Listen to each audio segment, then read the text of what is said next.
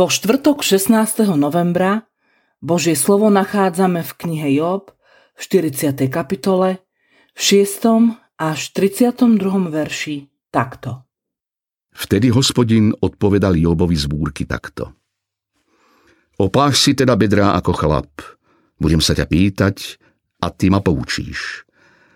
Naozaj chceš zrušiť môj rozsudok? Chceš obviniť mňa, aby si ty bol spravodlivý? Máš azda také rameno ako Boh? Murácaš varí takým hlasom ako on? Nuž ozdob sa velebou a vznešenosťou, zaodej sa slávou a nádherou, vylej svoj prekypujúci hnev. Vzhliadni na všetkých povýšených a ponížich. Pozri na všetkých povýšených a pokorých. Pošlia bezbožníkov všade, kde sa nachádzajú, všetkých ich zahrab do prachu. Obviaž im tváre na zabudnutých miestach. Potom ťa aj ja pochválim, že ťa zachránila tvoja vlastná pravica.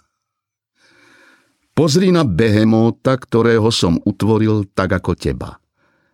Žerie trávu ako dobytok. Pozri, v jeho bedrách je sila. V brušných svaloch má svoju moc. Svoj chvost vzpriamuje ako céder. Šľachy na jeho stehnách sú pospletané. Jeho kosti sú ako trubice z bronzu. Jeho hnáty sú ako železné tyče. Stojí na začiatku božích ciest. Len jeho tvorca sa môže k nemu s mečom priblížiť. Vrchy mu poskytujú potravu tam, kde sa všetka polná zver hráva. Ležiava pod lotosmi, v úkryte strstiny a v močarisku. Prikrývajú ho lotosy, robia mu tieň, obklopujú ho riečine vrby. Rieka môže byť prudká, ale on sa neľaká. Má istotu, aj keď sa mu Jordán valí do papule. Chytí ho niekto spredu? Hákom mu nos prepichne? Vytiahneš leviata na udicou? Zviažeš mu jazyk povrazom? Pretiahneš mu cez nozdry povraz trstia?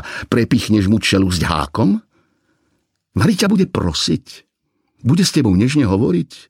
Uzavrie s tebou zmluvu, aby si si ho vzal navždy za otroka?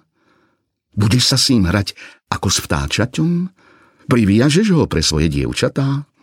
Budú s ním kupčiť obchodníci? Rozdelia si ho medzi sebou kupci? Dopicháš mu kožu bodcami a jeho hlavu harpúnami? Polož na ňo dlaň. Pamätaj na boj. Viac to neurobíš. Čo si dokázal? Už sme si dávno zvykli na to, že najlepší futbaloví či hokejoví tréneri, premiéry či epidemiológovia sedia v krčmách pri pive. Ako by sa tento nešvár v ostatnom čase rozšíril úplne všade. Možno demokracia, možno sloboda slova, možno internet nás tak rozmaznali, že sa radi ku všetkému vyjadrujeme, no namiesto konštruktívnych poznámok kritizujeme každého a všetko. Pritom sami, nieraz, nie sme ochotní nič urobiť a ani v živote či v práci sme toho nedokázali viac, ako ten, do koho práve kopeme. Hospodin dnes dohovára Jobovi hovorí mu, že ak bude mať rameno či hlas ako Boh, ak bude mať božskú slávu a velebu, ak urobí poriadok na zemi, potom môže poučovať. Skôr nie. Možno skôr, ako budeme niekoho a niečo kritizovať, mali by sme si aj my položiť otázku, či sme sami urobili niečo lepšie, alebo či sme aspoň ochotní sa o to pokúsiť. Veď kritika je vo svojej podstate dobrá vec. Má veci vylepšovať. Funguje však len vtedy, ak má aj sám kritik snahu preto niečo urobiť. Ak nie, je to len hádzanie polien pod nohy tomu, kto niečo robí, alebo sa aspoň o niečo snaží. To však neplatí o Bohu. Pred ním sme všetci malí, pretože jeho moc, múdrosť ani slávu nikto nemá. Božie rozhodnutia nám preto treba vždy len v pokore a vo viere prijímať ako skutky toho, kto o tom vie všetko. Modlíme sa. Bože, ďakujem Ti aj za dar múdreho a lásky plného napomínania.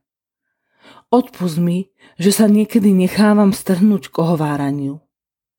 Veď môj jazyk po Tvojich cestách dobra, múdrosti a odpustenia. Amen. Dnešné zamyslenie pripravil Štefan Kis. Modlíme sa aj za cirkevný zbor Zlaté Moravce. thank you